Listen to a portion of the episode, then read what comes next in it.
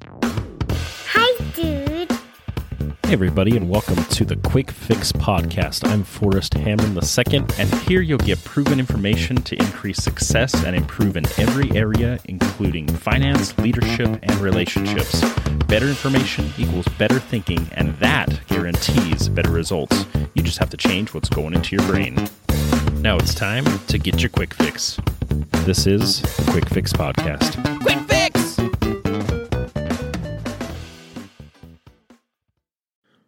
Who are your heroes and why? Have you ever pondered on that to see who you really look up to and who you're paying more attention to than anyone else? I think it's an important reflection, and it goes back to the saying that you are a sum total of the top five people you hang out with.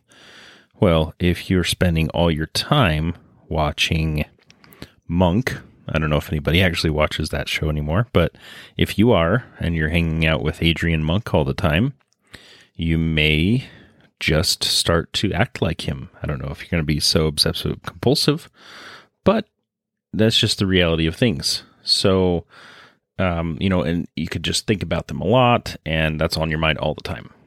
So, let me explain why I want to talk about this today. Heroes set up the next generation for whatever they're going to do. So, whoever they are idolizing, whoever they are um, following their example, that is going to set them up for their life. So, as adults, I think we need to be careful who we encourage our kids to idolize. And I think it's okay for them to, you know, choose the Lone Ranger or whoever they're going to choose. I know that's decades ago. But, um, you know, being careful with that is real important because you have real heroes versus people that have jobs that put them in the limelight. So, you know, I've just been really frustrated recently with how, um, you know, people like actors have become the heroes for everyone. And, you know, I've talked about this before. I, I almost became an actor and I was an actor in high school. And, um, you know, it's, it's really a fun thing to do. It's really enjoyable. Um, you learn a lot of cool things. It does help your people skills.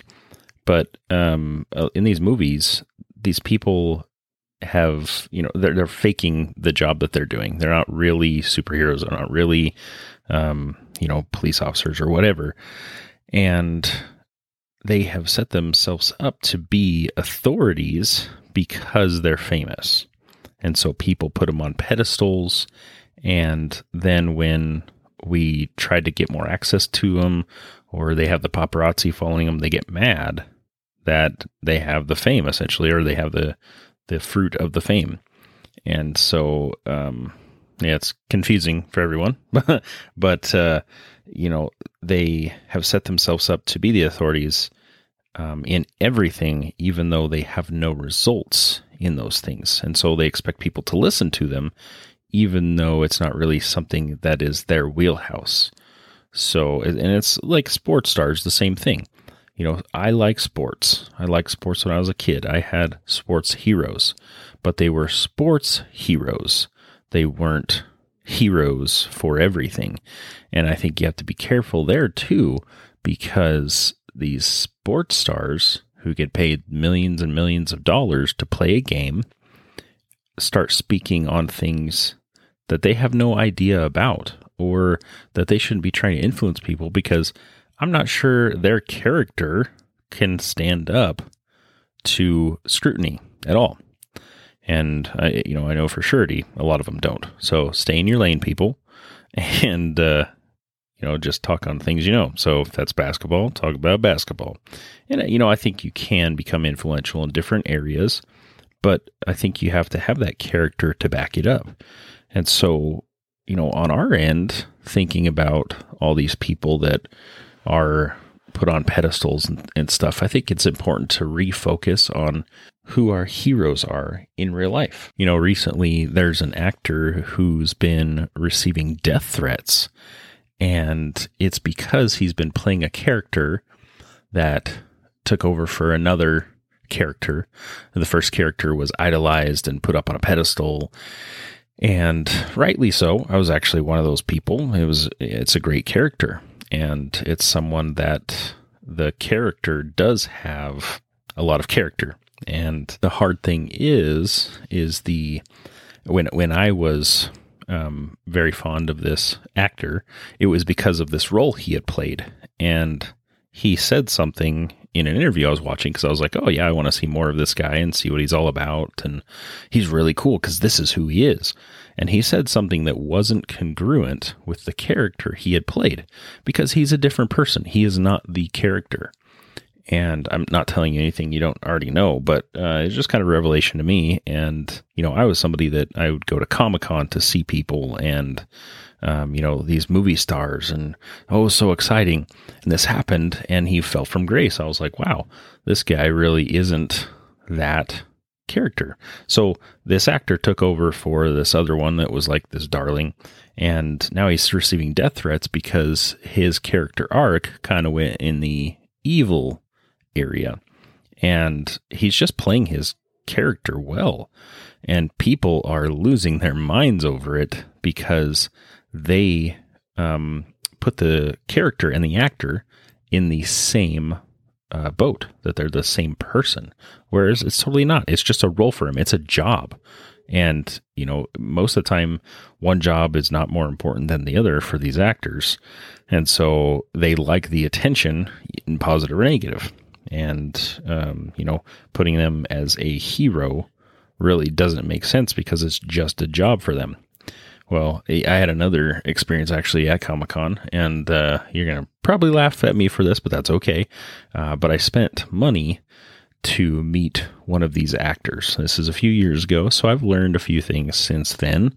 But uh, got to you know up to the line, and you know is really famous, really huge at this point, and um, we were getting me and a buddy were getting to take a picture with him. So we get up in line, and somebody calls next. We walk up. The person said, "Hi guys," put his arms around us. We took a picture, and then that was it. And it was a significant amount of money. And, you know, it's not necessarily to say, okay, I paid money, you should be nice to me. But, you know, again, I had seen this actor as the character and as somebody that would just like, you know, high five me, what's up, buddy? Especially because you are getting paid. You know, I feel like service, you should be friendly, but whatever. So, again, somebody that was a hero wasn't really that hero. John Updike, an author in the 1930s, said heroism should not be confused with strength and success. Our concept of the hero must be humanized to include the ideas of sacrifice and death, or even of failure. So I think that goes to show, you know, um, athletes and actors. A lot of times it's strength and success. You know, they're oh they're rich, so obviously that somebody should be a hero, right? Well, how did you know how did they get there? Cool that you know you can you have the athletic skill to get there, or you know, businessmen maybe it was dishonest practices to get there. But if we humanize that, you know, it's not the job, it's not the the movie role or the TV role or the game that they played. Humanize it to show what what the concepts and ideas are that truly make up a hero. And so, you know, John Updike said sacrifice, death, or even failure. And, you know, I think failure is a great um, indicator to show like somebody that's continued to try and that can be a hero for you. I think also we can put in things like, you know, integrity and honesty and trustworthiness, courage. Those are things that actually make a hero. So I don't know if anyone this side of the northern border would recall this name right off. I remember learning about this individual as a kid.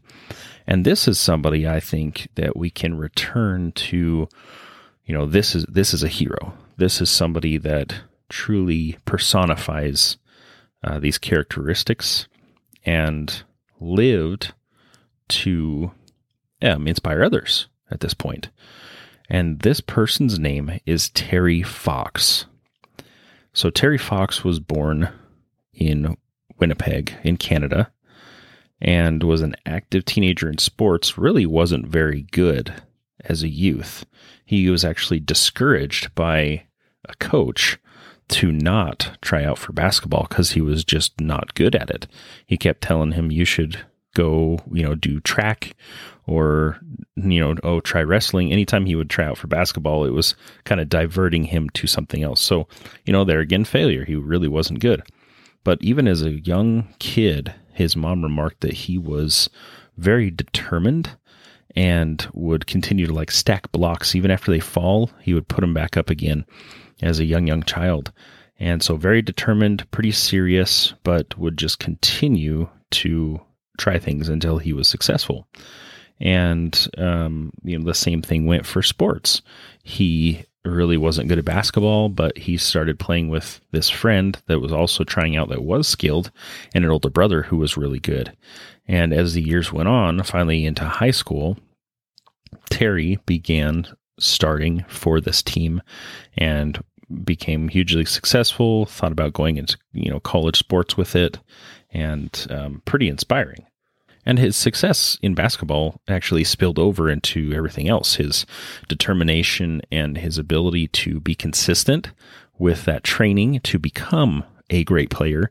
He also applied that to his schoolwork and um, became, you know, really um, successful in his schooling and also in other sports that he was very successful at.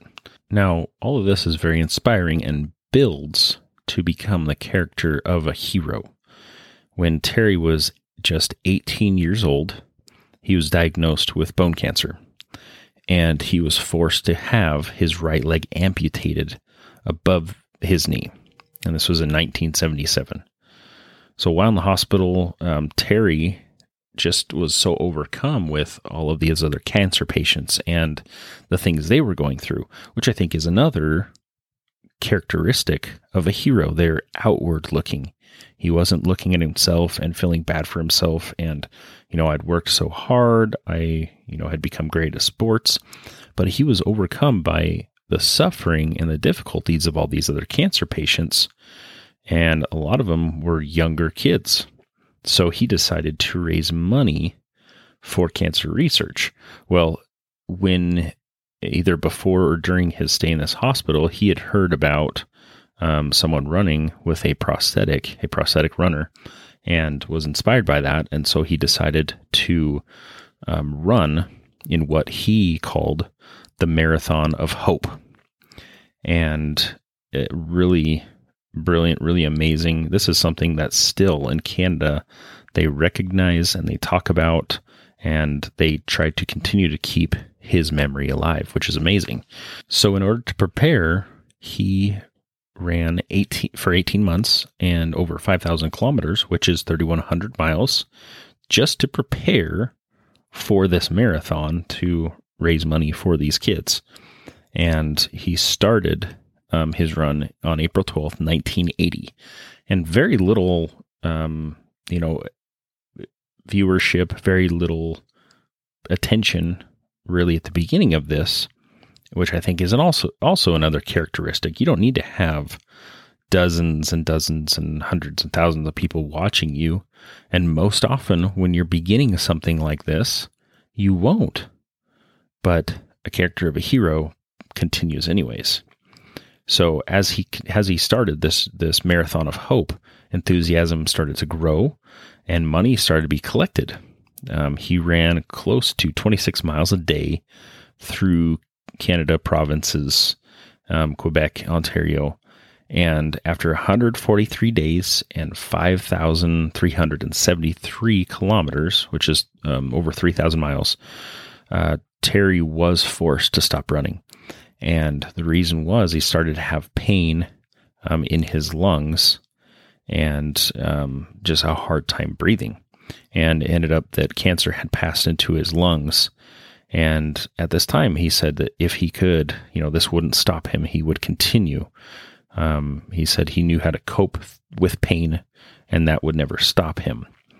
But um, sadly, he passed away on June 28th, 1981, at the age of 22.